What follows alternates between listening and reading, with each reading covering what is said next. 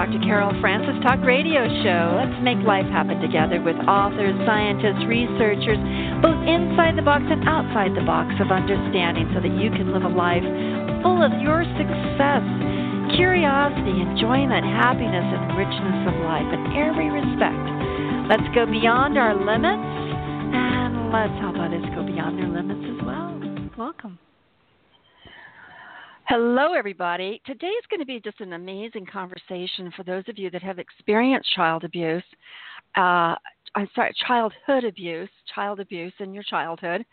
Obviously, it sounds so redundant and crazy, but I want to be as clear as I can be. And then also, here you are as an adult, still kind of working through all those sorts of things. I hate to say it, but I really think that lifelong childhood issues come into our lives and it is the rest of our lives that we spend kind of growing and grooming out of those complications and taking advantage of the good parts too. To help us explore this on a very deep level with lots of wonderful tools to help you, I have Mary O'Maley. Uh, hi, Mary. Good morning. How are you? Good morning. I'm fine. Happy 4th of July. Oh, yes, that's right. Although a lot of listeners will be listening to this at other times, but that is the day, 2018. Um, you know, Mary, I'm also going to have you see if you could possibly join us on Facebook so, so people can also see your beautiful expressions. Mary is a one of a kind teacher. She teaches from the heart, from her intelligence, from her experience, from her truth. And you will find that in this discussion, a level of authenticity that we all need. We all absolutely need it. And I'm going to hopefully be able to get her also on the Facebook programming on this so you can see that well interact with us on the facebook too. Okay. So mary while you're finagling around trying to get yourself on the facebook connection as well join the conversation if you can do two tasks at once and let us know what your interest in childhood abuse and recovering as an adult has been. What where did this all germinate from for you well, it's it's really interesting because my mom recently passed away, so I can finally talk about some things out loud or in in public. Mm. Um, you know, basically, I grew up in a home where alcohol was uh, the go-to for just about everything, and um, y- you know, in in in all aspects of my family life, uh, alcohol mm. was involved in one way or another, and and so you know, if you're drinking you know, it seemed to me hmm. like my mom was either drinking, getting drunk, or hungover. Y- you know what I mean? So, mm-hmm. so they're not really there for you. You know, and my uh, my brother and I talked about it, and we basically raised ourselves. Yeah. So, um, but you know, that's not untypical. You know, but the thing that happened is my mom wasn't aware when my stepfather started trying to abuse me, and you know, mm. things like that. It was just easy to just look the other way and so you know not ever feeling safe um you know from the time i was you know 10 or so not ever feeling safe at home it is it, you know it's just a constant stress to try to grow up with. Oh yeah no kidding and of course of course i reacted. I got in a little trouble myself. So you, la- um, you laugh when you say that. Are you amused by yourself in that regard or? I you know, sad for myself and amused, mm. you know, at, at the same time how um it's all about feeling powerless and getting to a point where you feel like you're regaining your power. Mm-hmm. So as mm-hmm. a teenager, it's not it's not unusual in that situation for a teenager to gain their power by going against the rules, by you know, doing something that is not good for them or really anybody else. So mm-hmm. so it's a, it's laughing at the typical response, but not laughing because the response came from that place of powerlessness and mm-hmm. wanting to feel like I had the power in my life again. I'm glad you explained that that might have been one reason why you actually kind of, I don't know, in my field we call it acting out. We act out the things inside of us, and that you acted it out in order to gain a sense of power, a sense of control, a sense of self definition. Absolutely. Mm-hmm. So now you are an adult and you have been helping so many individuals as an adult work tremendous issues through for years, for decades. And you are notably still progressing and evolving in every aspect of your life. I know that because I know you. How is this particular part of your past now evolving with the passing of your mom? Well, I don't know. I I guess I do know. I was reflecting on that last night about mm-hmm. secrets, and hmm in you know our our good Irish family, you just you didn't tell secrets. Everything was a secret. You mm-hmm. um, just didn't talk about things. Yeah. So I I don't have to be the keeper of secrets any longer because all those people that were involved that I needed to keep secrets about aren't here anymore. And so there's this sense of freedom wow. of not having to carry that burden. Um, hmm. and and I didn't even realize that until my mom actually was gone. I didn't realize I'd been carrying a burden until suddenly that burden lifted, and it was like, wow, what's that? And that's what it was. Wow. So, uh, Mary, I'm just going to ask to see if you can join us on Facebook so I can actually get people to see and hear what it is you're having to say. I see your your information there. I would love for everybody on the radio show to also be able to join you. If we can't do that, we'll just drop it uh, because I don't want to interrupt this program right at the right. This is going to be too important. What do you think? I I'm not sure how this works. I think you have to send me an invitation to um, be with you on this. I'm, I don't know how to get on with you. Okay, so I'm going to invite you. Did you get that invitation? Sorry, folks. we are okay. Are you so there? I just, I just click on it. I don't know. Whenever I do this, otherwise it happens quite differently, more organically. So this is having to be an effort here. Sorry about that. Yes. I, I'm here, and now how do I? Let's see. I, turn. I have no idea. Oh gosh, folks, I'm going to edit this out of the ultimate program, but we definitely want to get it, Mary it, on here. It, it's very interesting because I'm getting the Facebook from you, and I'm getting mm-hmm. the blog talk from you, so I'm actually getting two conversations. Yes. Ah, well, folks, while we're trying to figure a little bit of this out, I just don't want to take too much more time. We may just isolate ourselves over to the blog. All those wonderful people who have joined us on Facebook, I do ask you, I'm going to put the link of where we are currently talking uh, about this particular program so that you would be able to join us because this is going to be really, really important information. Um, and we will see what we can do. No, we don't want to do that. there we go. Okay. Well, Mary, what do you think? Okay. Uh, so we're going back to the blog. I don't know. Can you get on? I. I've done all that I know to do here. Okay. I'm going to actually turn off my Facebook. Okay. I'm going to actually turn off my Facebook right now. We're okay. switching over to blog, right? Blog Talk? Okay, let's just do blog. Okay, very good. For those of you that are actually listening on Facebook, I'll continue to do that, but you're going to be able to hear Mary uh, over on the blog. So thanks for joining us, and we're going to go to the blog. We just really don't want to take any more of our valuable time, nor yours as a listener, to try to work out the glitches of another media source. Mary, you know, you, you mentioned that the secrets that your family wants to be kept, everybody wants to pretend to be okay.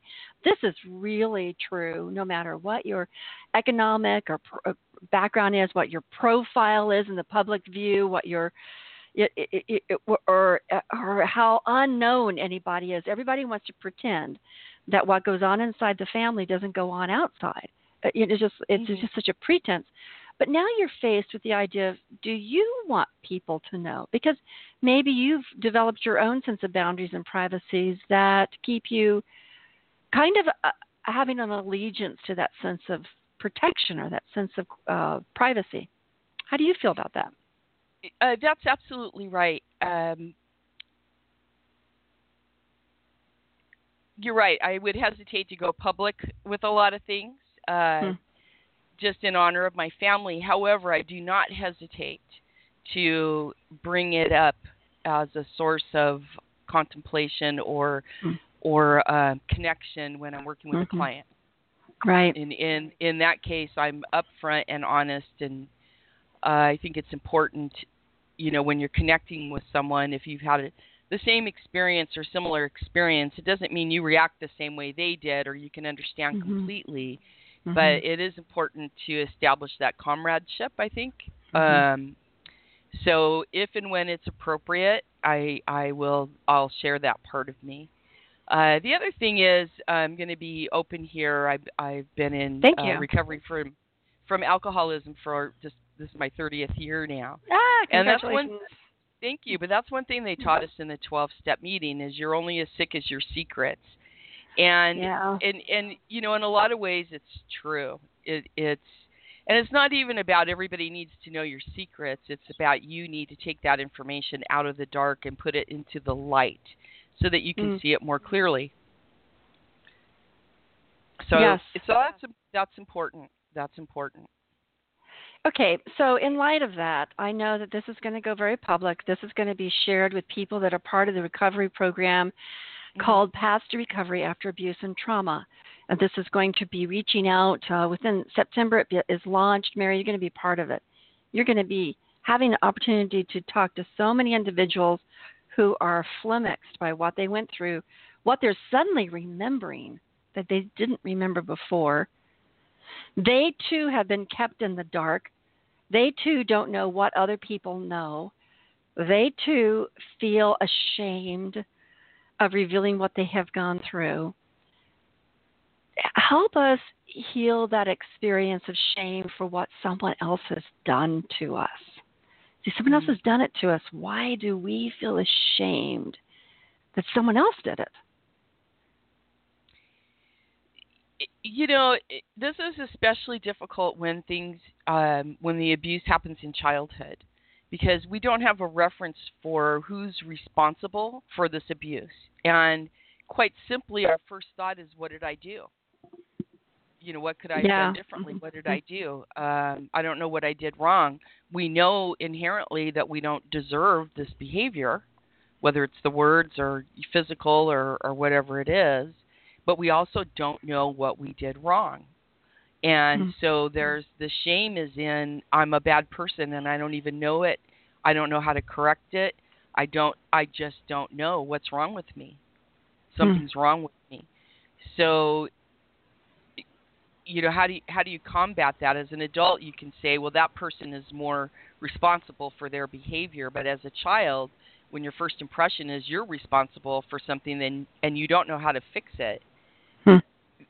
you know that's that original programming and so that tape will you know keep keep on going or that um CD or MP3 or whatever was created will will keep on going in uh, in the background whether we know it or not Mhm. You know, I think that and I wanted to. interesting what you mm-hmm. say about uh, as we're getting older. As I'm getting older, uh, memories are coming up. I think it's more about the healing process for me at this point, and and hmm. maybe for other people, we remember things. We finally get to see them from a different point of view. Um, but uh, you know, still in all, it's always there I've done so much work on it, and every now and then something new pops up, you know, and mm-hmm. it's about once again, it always comes down to, you know, what is my responsibility? What did I do wrong? Why did I deserve that? I must be bad. Mm-hmm. Um, and then the sense of powerlessness that comes with it. It's mm-hmm. one thing if you, you know, broke the the expensive vase in the living room because you were playing around and you know what you did wrong you know, you're right. you're clear. You can take your punishment, whatever it is. You know you deserved it. But when you're taking punishment for something that you have no idea what what that's about or what you did wrong, you know, and of course as a young person, we're just coming from our own point of view. So I think that's what people need to understand. Um, these these moments, these traumas, and they're imprinted upon us, and they become the the program, if you will, the computer program from which we run later on in life. So we just need to become aware of it to be able to take our power back and, and do something about it. And once again, we can only do something about ourselves. We can't do anything about them. They are, you know, we don't have control over that, but we do have control over the way we react to things. Mm-hmm. So the experience of shame in my mind is you know completely unwarranted does that make sense it's like it's an emotional experience it's odd because it isn't really warranted and yet guilt and shame that's not warranted still has the same emotional imprint of it's persuasive oh there's something wrong i've done something wrong i i'm a bad person i'm in i need to hide i need to be ashamed and embarrassed so even though it it doesn't make sense it's not logical it's it's unwarranted it's not your shame, it's not your guilt, it's another person's shame and guilt. Nonetheless, it's something that becomes really convincing. It's an internal lie that kind of takes hold. It's it's a it's a difficult one to to dialogue with because it's so convincing. It's such a strong set of experiences to have shame and guilt. What do you think about that? I think you're you're absolutely right. It is so convincing. You know, there's no other way to say that. Uh, you know it to be a lie in the moment.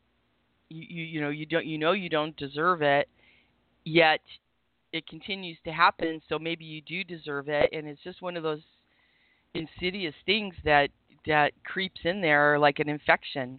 Mm-hmm. You know, it, it it's um, and then it it like a cancer, it just continues to spread and start affecting you in all areas.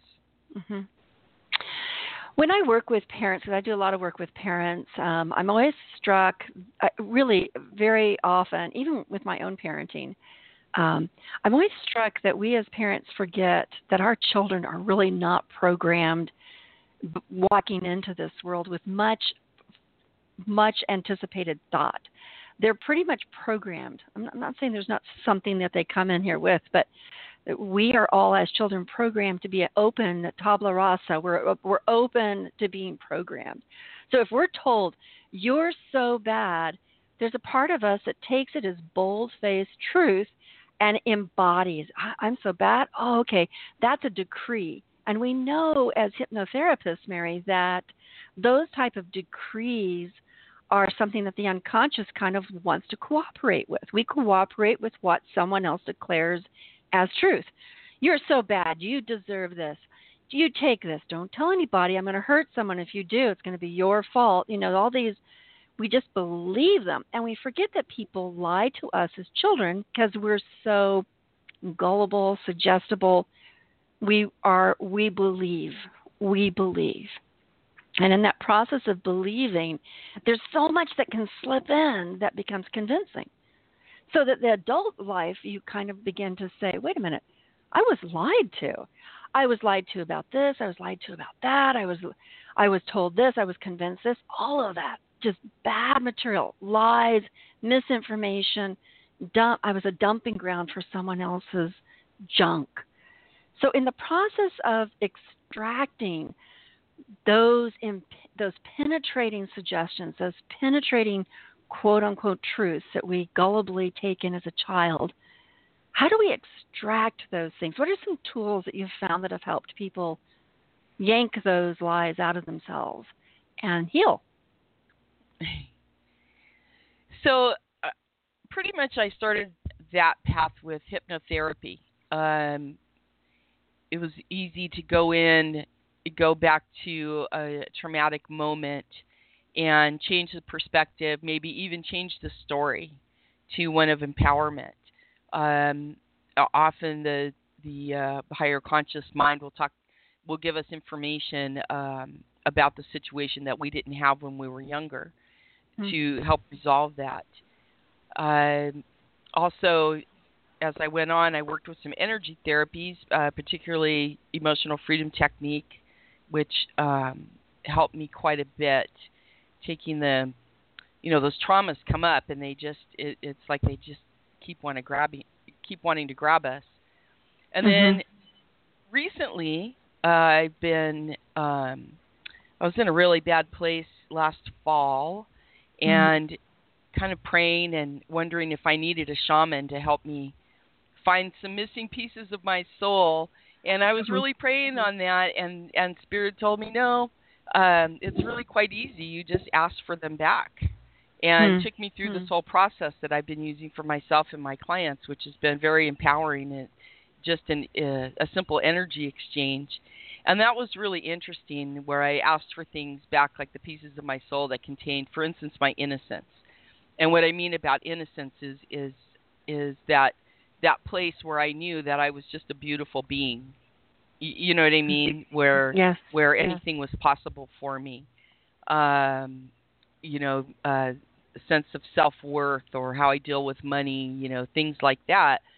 Those pieces that were missing from me, allowing me to be whole. And so, in asking for those back, um, Spirit told me that we also pick up things from other people to get balance in that energy that don't belong it, it doesn't belong to us so giving that back. So it's really a pretty simple procedure. Um, but so things like that have been helping me a lot along the way. Um, and some of it's just time you know they time heals it really does heal. Uh, in giving me some insight as to decisions I made when I was younger, where those came from, and you know now that I'm older, making better decisions some of that, Carol, we know is just life on life's terms. That happens as we we age. Hopefully, we become wiser. But um, you know, I've never stopped working on myself. And it's not that this is you know something you need to do all the time, but those moments that when you need to pay attention will come into your life if something's going very wrong, if you're not getting what you need, or if you're experiencing uh, relationship issues or other traumas, that's the time to stop and take a look. Maybe something is coming up. So, but I started with the hypnotherapy. I love hypnotherapy. I think it's one of the most positive, powerful, loving modalities I've ever run across. And um, we contain all the answers, and that's the premise of hypnotherapy: is I have my own answers and so helping a person to feel safe going into that place and finding their own answers is is really just kind of a remarkable feat, I think. um, and so a lot of the work is about that. And once again, just getting back to the basic. Let's take it out of the dark, put it into the light, and see what it looks like in the light, and and see more truth that way. Mm-hmm. So, if we were to kind of demonstrate to individuals some of those tools, which ones can we can we do like a, a, a miniature hypnosis or hypnot, kind of experience, and then an EFT kind of experience, and then also the beauty of soul retrieval and soul rest- extraction, so that individuals can begin to understand these abstract tools that we've just laid out beautifully. You've you've introduced their importance so well, as well as you went through the 12 step program as well. So, you know, those are. Can you? So I'm giving you kind of a pause here to say, can can we do this? Because I think that would be really helpful. What do you think? So the soul retrieval is somewhat hypnagogic in itself. So I think you uh, having that experience would be uh, pretty simple and easy for everyone to follow along. Um, okay. Uh, so I'm just trying to decide where to start. What's a good concept to start with? The innocence, a sense of uh, self worth, or um, worthiness. Worthiness is one that usually comes up with my with myself and and with every single one of my clients. yes. Uh, not that I'm laughing at them, you know. Hopefully, I'm laughing with them. It just seems like it's that same concept. It comes up over and over again. So, so just kind of mm-hmm. close your eyes and relax and and let yourself feel a little drifty. And simply ask yourself who took the part who has the part of your soul that contains yourself of your your sense of worthiness. And then notice who pops into your mind. It might be a person, it might be an incident that pops into your mind. And it might be a whole bunch of, of people or incidents, so just narrow it down to one. And imagine, say, uh, if it's your mother or father or whoever it is, imagine them in front of you and ask for the piece of your soul that they have that contains your sense of worthiness and expect to receive it. When you're asking for that back, Spirit told me they have to give it back to you. So as you're having that experience, for me, I feel it energetically, and I generally feel it coming into a part of my body that more than 90% of the time I can associate with a chakra. Right now, I'm having that sense come into my heart chakra, that energy. But some people may experience it as a vibration or a color, a sound, or they may not experience it at all, but just know that it is happening because you, you asked for that piece of your soul that contains your sense of worthiness and received it back. Oh, that's beautiful. So I'm going to share a little now, bit about. Oh, go ahead. The, go ahead. There's a second part to it. Oh, okay. uh, apparently, there needs to be balance in these ener- energies, even in our soul energy. So when we, when a part of our soul splits off in the process of a trauma or whatever, we tend to pick up whatever's available to balance that. So what I want you to do now is anything you may have picked up from that person that doesn't belong to you but belongs to them, I return that to them now. And see if you notice how they receive it.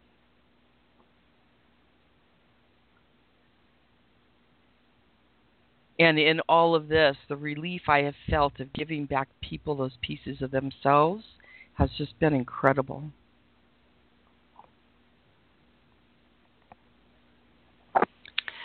So, Carol, wow. how did you experience that? Yeah, I was so excited. Mom say, "Okay, so I, so it was, so I, I, oh, so when you said self worth, I actually went to a sense of uh, a, an aspect of self worth, and so I think that I'd like to just say there's like these many, many aspects of who we are. So I found an aspect of my self worth that that that I wanted to uh, get in touch with. I felt like I'd lost. I immediately knew who it was. I remember the time when it occurred when I was an infant, to be quite honest with you. And I also um, I also saw that it had been trashed, and so the symbolism was that it had been thrown into the trash can, and that I had been led to the trash can to find it to pull out and say, "Oh, here it is. Oh, we don't want this trash. This is too valuable." I'm saying this as a person that discovers it and looking at the person saying, "You know, I get, I get your insecurity and why you did this." I totally do. Um, but that was not a cool thing to do. And I'm going to take this back because I really need and want this part of me back. And oh, by the way, here's your part back. But I didn't want to give that, that back because actually that was not a really pleasant part to give back to them. And that's an issue that they didn't want to have to face. That uh, that really was the truth behind why they they stole from me my my self worth. I can be more specific than that, but is that kind of a general enough statement that gives people a feel? I'm wondering. Yeah, you know, and, and I want to say something about that. And of course, you know, we want we're kind people and we want to help people and we want to protect them, but it doesn't help them to not be able to acknowledge what it is they need to transform on their own, which mm-hmm. is something I had to ask Spirit about too, because I was like, well, I don't want to give them this stuff they're like, well, you can't do anything. Only they can do any something with it. Mm-hmm. So it's actually more precious to give it back to them um, on that level. Or sometimes I will give it to their guardian angel. Imagine giving it to their guardian angel. To you know when it's it, it's really hard for me to do that. But it's really interesting. Sometimes it's just been really vague, just sort of an energy exchange, and sometimes it's been a specific incident. Um, but always I come away with a, this feeling of wholeness. One thing I can say throughout this process is I did a lot of uh, emotional freedom te- technique EFT on traumas in my life. And in doing this energy exchange, the soul retrieval, I had to revisit those. And what I found was the EFT had taken the energy, the traumatic energy off of the situation but left me with a feeling of numbness to where I wasn't uh, feeling mm, anything. So in revisiting and doing the the soul uh, retrieval, soul exchange, I was able to once again have feelings, but they mm. were healthy. They made sense. They um, it, so the EFT, while I loved it and it really helped me quite a bit, what I did find is that in a lot of ways it made me numb. And I hear people say that sometimes about medication they're taking. And, and through this process, I've gotten my own real, true feelings back, and it's been very safe and felt very good and very empowering. Hmm it's a it, it's a, an important part of, of coming back to your own emotional life because I find that a lot of people who have survived, they have endured and they've survived and they've escaped. That's my my motto. They're amazing people. We are amazing people for mm-hmm. enduring, surviving, and escaping abuse. You know. But at the same time, we need to pull a lot of ourselves out of that fire. We have to go back and rescue because there's damage there and there's bits of us there screaming for us to get it out from under the rubble and yeah. in in the process of getting it under the rubble you know we we may have to be unemotional. We may need to feel depersonalized and detached associated just to be brave enough to go back there and try to pull ourselves out of that rubble. So i kind of get the the need to be objectified in order to do really nasty hard work. At one point or another though it becomes really important to reintegrate emotional life because that's part of your connection, your emotional connection with yourself, mm-hmm. where you want to know what it's like to feel guilty because there's sometimes you do things you feel guilty, you should feel guilty for. You know, it's right, like exactly. authentic guilt. Or you want to feel love and not have that cooped up and all that fear of, well, I'm never going to love again because look what crap comes down the pike when I love, you know. Or I want to feel fear because fear can give me information of when that red flag goes up and to stay away from that person or I want mm-hmm. to feel joy, or I want to feel happiness, or I want to feel carefree, I want to feel. But in order to be able to feel, you have to bring those back to life. And so when you say that you that numbness had to be replaced with invigorating your emotional life, that is a relationship inside ourselves that's so, you know, humanly beautiful. What would you add? Uh, mostly what I want to add, and and maybe it'll sound funny to some people, but some people will get it. How safe it was to get my feelings back. How mm. how they came back in this absolutely delicious way that was so empowering. Oh. So not mm-hmm. only had the trauma been visited, relieved, transformed, but this wholeness in my emotional health it was it was just incredible it, it was just incredible. It just felt so right, like puzzle pieces were falling back into place. Hmm. And especially, I just went through this journey of of you know basically helping my mom going through the dying process, and right. was with her for a couple of months in, in this very intense situation, and uh, being able to be there, not reacting to her from my place of childhood, but as a grown woman to a grown woman and helping them through a difficult process was the most freeing experience. And I could have my feelings. I could cry when I needed to cry. I could rage when I needed to rage. I could be present and accounted for every moment of that. And it wow. was it was just this, you know, difficult but beautiful and healing experience all at the same time. Wow sorry for your loss, and I'm so excited for your gain. It's uh, it's two sides. To, yeah. So the the the you know I wasn't able to tell the details of my my soul retrieval as you directed it because that person is alive. Mm, I doubt if they'll ever listen to this, but that person is alive. And I and I did notice that while the experience was very rich inside of me, I was timid even in my relationship with myself in approaching it because that person is not alive.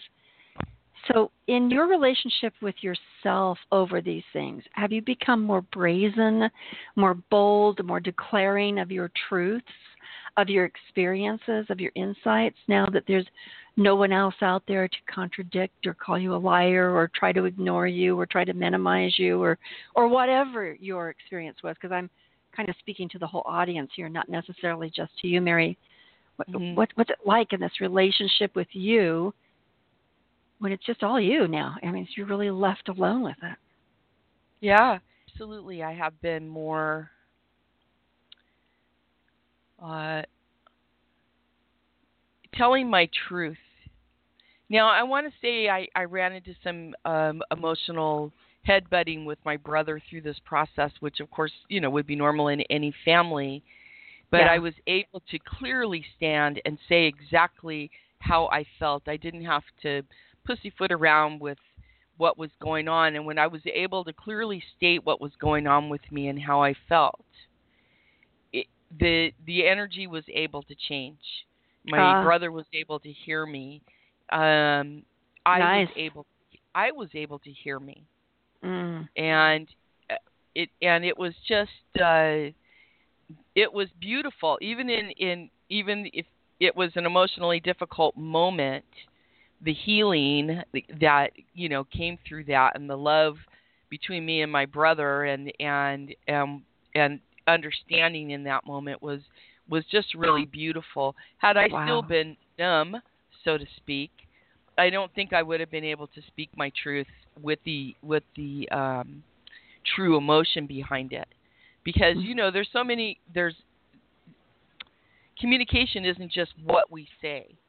There's an energy that comes with communication, and so mm-hmm. I think the the absolute truth in that energy that was coming through was it even bigger part of the communication and understanding process than the words I was saying. Hmm. And and it felt true and it felt right and it felt good and it felt precious. And in the end that was the way it was received and that was the way it was dealt with. So hmm. how cool is that?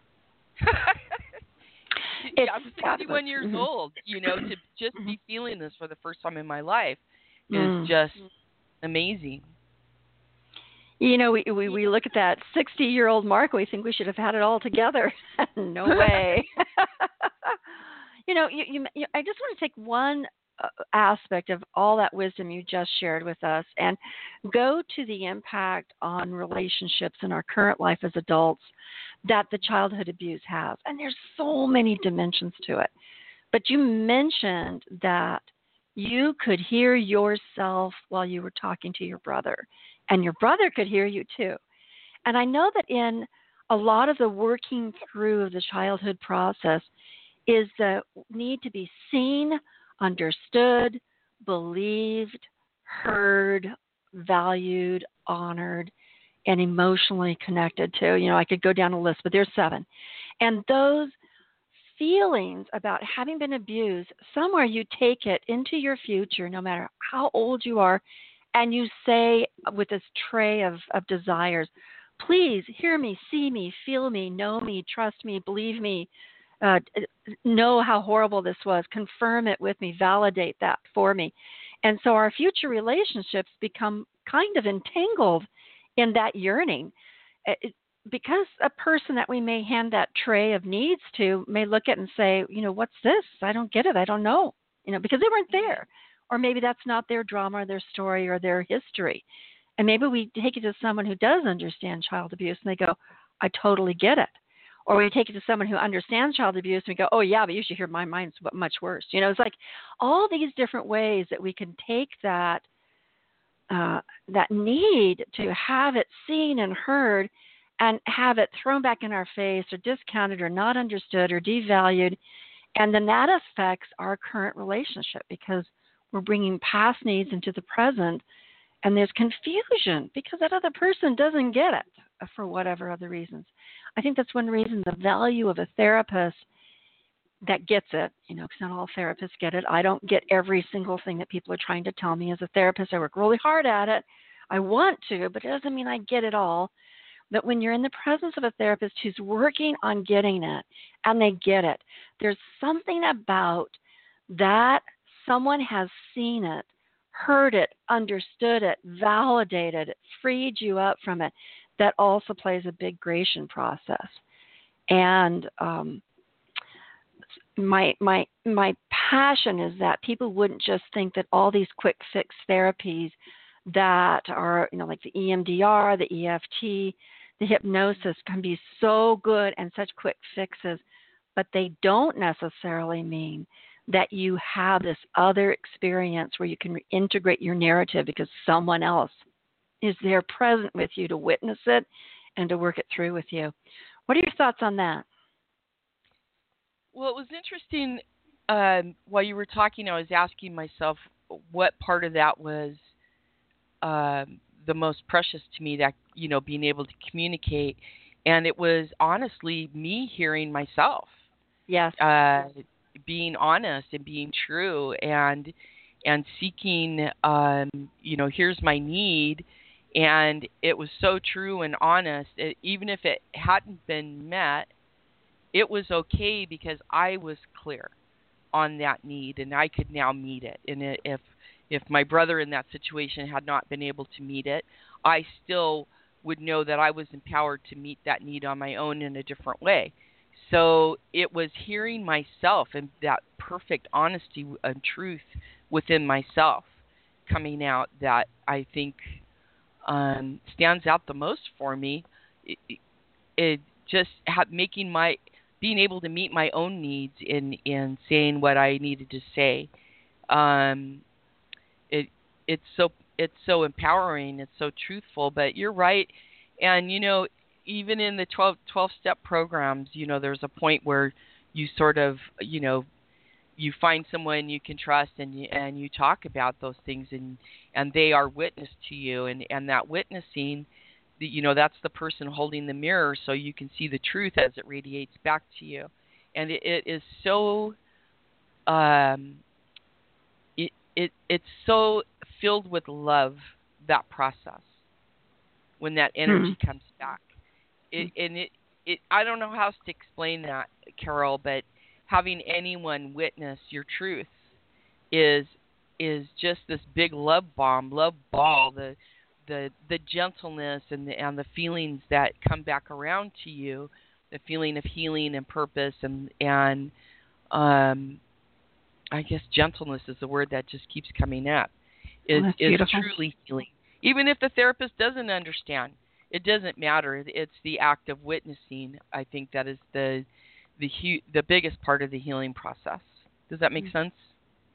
Yeah, I think that what what I'd like to say on this is that we're talking about a lot of healing tools, and uh, I think all of these accumulate accumulate inside ourselves as part of the healing.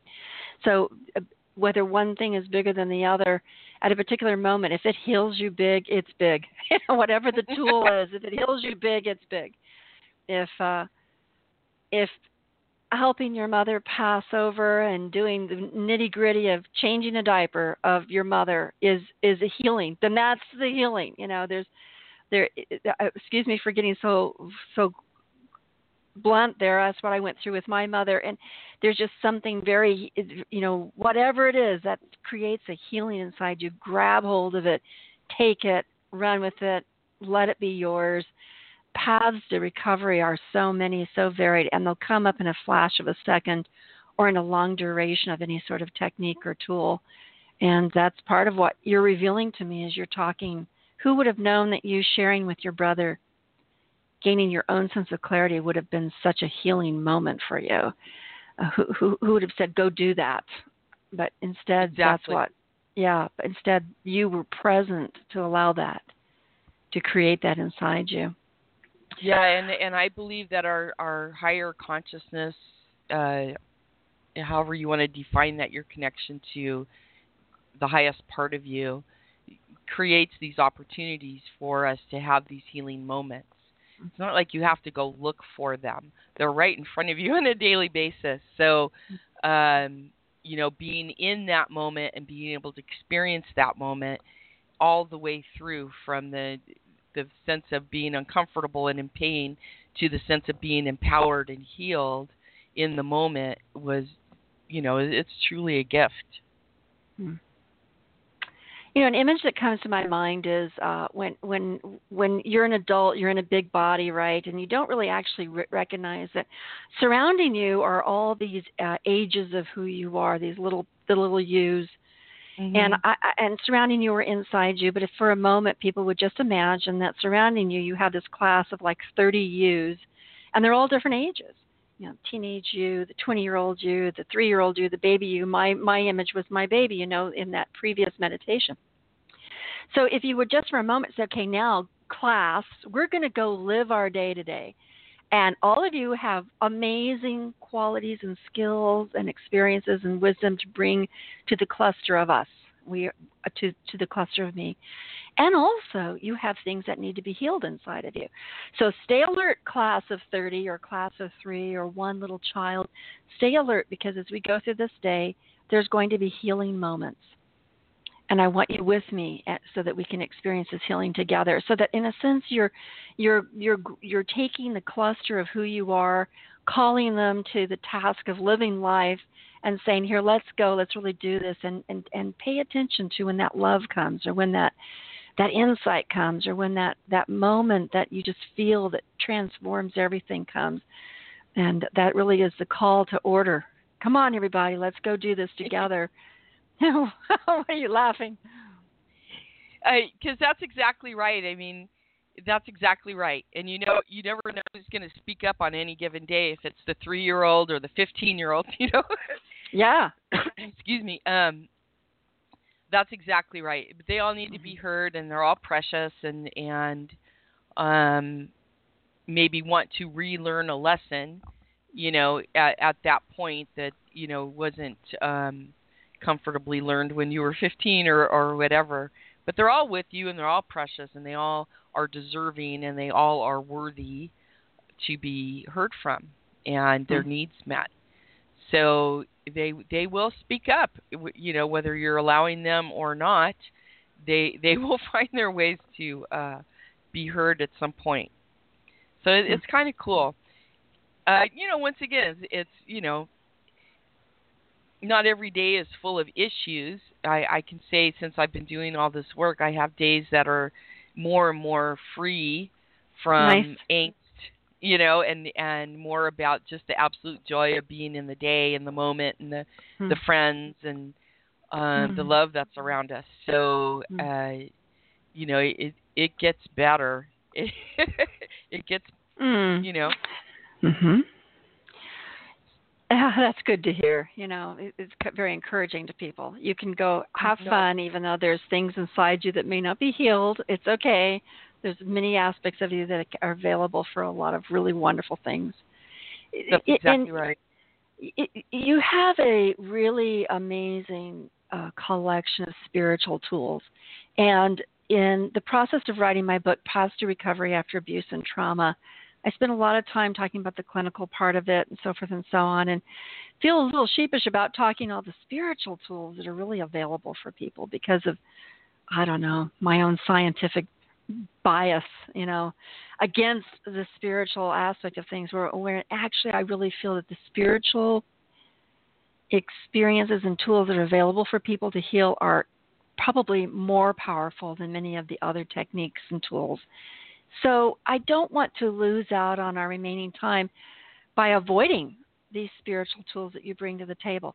So, for example, prayer, law of attraction, law of manifestation, um, the the work with the chakras, the the use of uh, interfacing with spirit guides, angels, the use of things such as soul retrieval and soul extraction that are very that in the shamanic traditions these are spiritually minded tools that actually have a profound impact on an individual, even if they don't believe in them, because they're nonetheless creating space in the interior of where you live, your inside relationship with yourself, that allow a dance and process and emotions to take place that is really robbed by childhood abuse. I think that childhood abuse is a way of making people not believe in God because why would God make such horrible things happen? Like, why right. would God allow Trump to hurt so many immigrant children? You know, it's like, why? You know, where's this intervention from? Where was my mother? Where was my father? Where was God when this was going on? It should have been stopped. I never should have experienced that. And I want to say, you're right. You shouldn't have, you know. So then to say, well, forget this. I'm not going to pray. I'm not going to connect with angels. This is just all a crock of, you know, how that sentence ends. so, well, what are you oh, thinking? Oh, I, you know, I have um, something important to say on that, which uh, Spirit told me, and, and this has been going on for the last few years, that this has been known to me that we humans we pick different scenarios to experience here on earth and i hate to sound so cold blooded about it but that is actually what happens and and through these scenarios you know there's different paths we can take there's different ways we can grow there's different things that we can create what i found myself at some point asking my guides, am I doing it okay? Am I doing the right thing? Am I doing what you want me to do? And you know, once again trying to be the good little girl. And they flat out told me, you know, you don't work for us, we work for you. You're nice. the one who chose to come as a human being, have a difficult life path. We are here working for you. So you tell us what you need and want to experience next, what you need and want in your life, and we'll help you make that happen so it it was like oh cool so you know when i when i tell my clients that they're they're always surprised what do you mean they work for me they work for you you're in charge and it's uh empowering for some and and and so others are scared to death you know to take on that to take their power and have a different experience so but it is the truth. Uh, the spiritual world is here for our benefit and to help us. And as human beings, we're here having experiences and creating different energies and creating beauty as much as we're creating ugliness. And um, it is, we do have help. And we can ask for a different scenario at any time.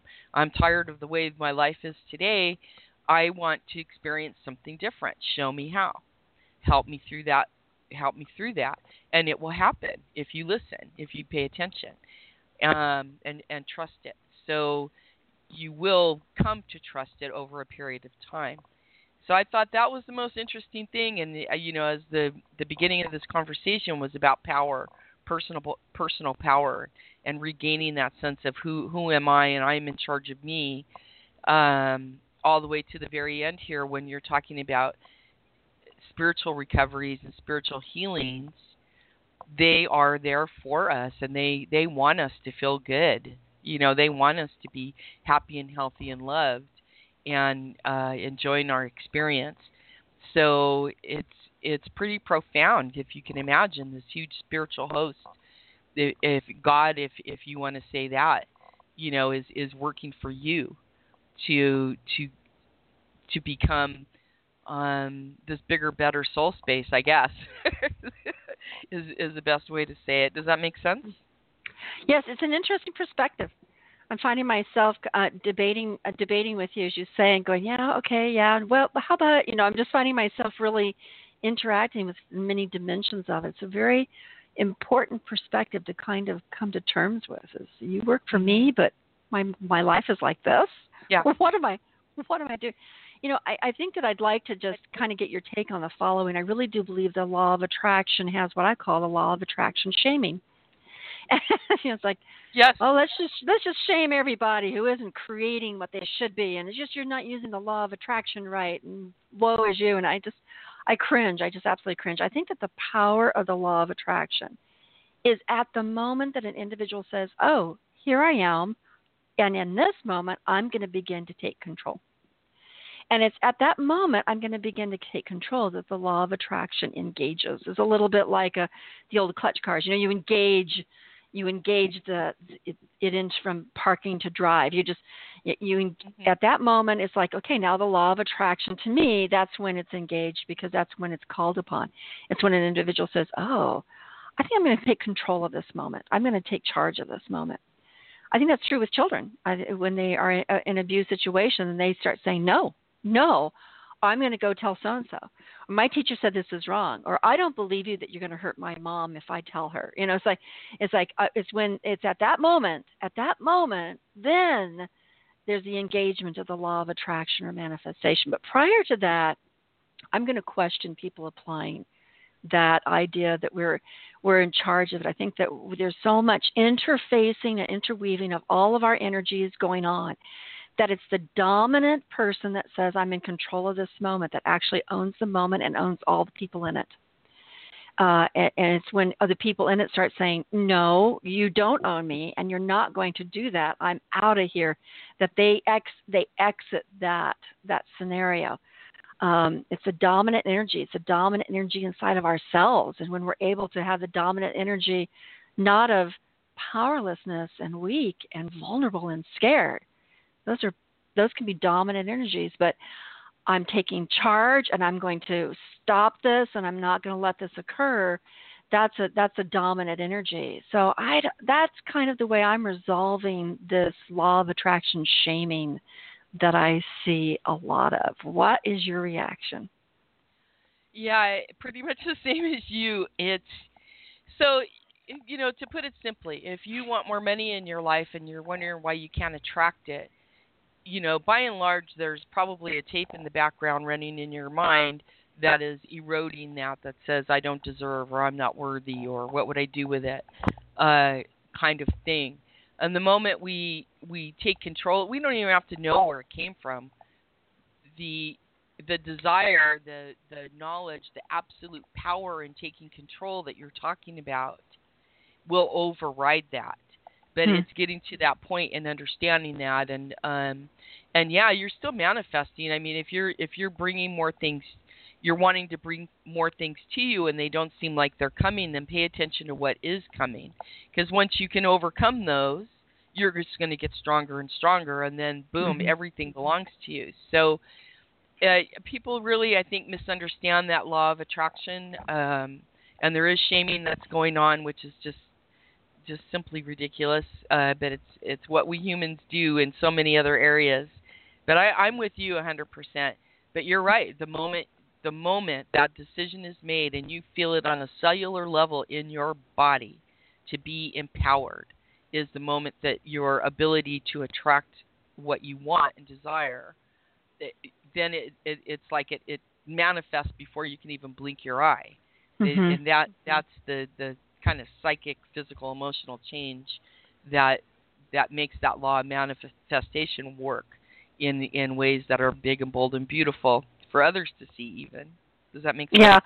Yeah absolutely. And so therefore in terms of child abuse recovery one of the things is uh, i am now powerful enough to speak my truth about it and i'm not going to hide it in the dark.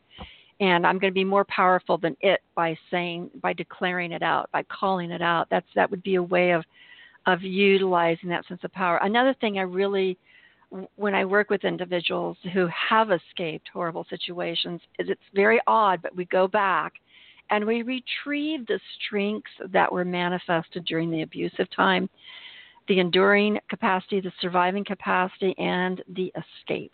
Because in each of those ways, there's cunning and cleverness at being able to go through those and to finally have escaped. And that it wasn't just oh now i've escaped now i'm going to find my power. No there was power in some of those moments that we need to go back and honor even though they're entangled in this really yucky mesh of junk going on.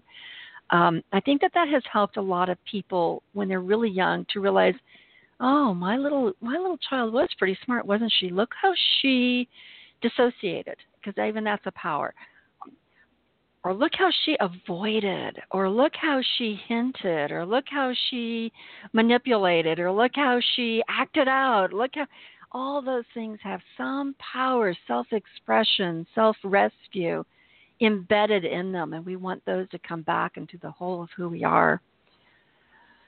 So well, well said. That is mm, absolute truth, and so well said. Mm, thank you. We never were actually powerless. You know that we we contain that power, we own it, we belong to it. It is ours, and mm. you know it. We claim it in different ways at different times, but mm. it is you know acknowledging that wow, I did have that. I was able mm-hmm. to do that. Look how I survived. Is huge. It's huge.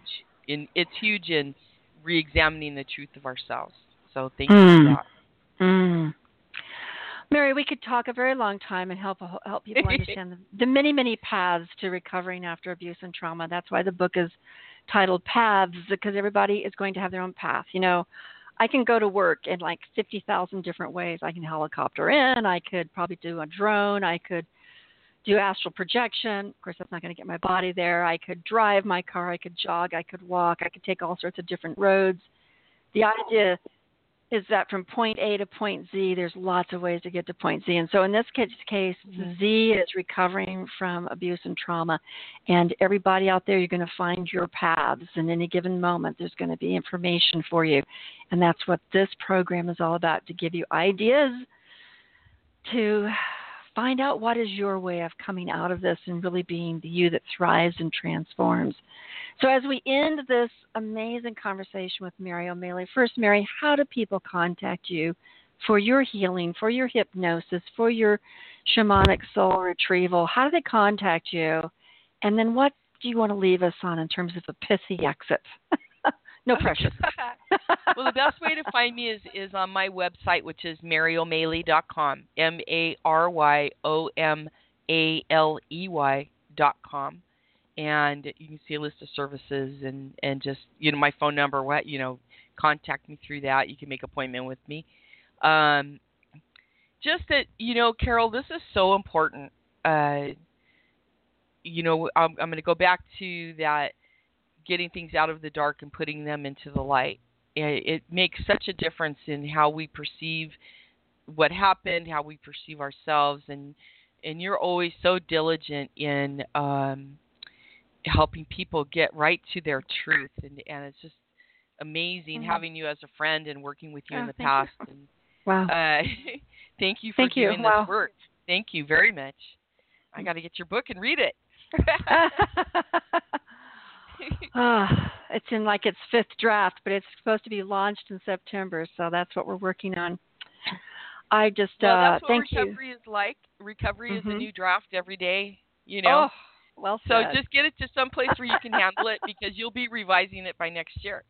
That's right. We revived all over.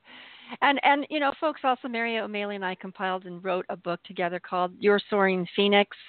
And it's an amazing book about spiritual tools. And so we just tapped a little teeny bit into spiritual tools that are available to live an even more transformative life. And we would I would encourage you to pick that up from Amazon. Again, that's Your Soaring Phoenix. Mary O'Maley and I wrote in it and compiled it together. It was a wonderful partnership, Mary. Thank you for doing that for me. Thank you for joining the program. And everybody, oh, you're welcome. Everybody, let's go forward with this day. Bring your classroom of individuals together. Bring your history and the beauty of who you were, even tough times. And um, Share it if you want with others, but definitely with yourself. Bye.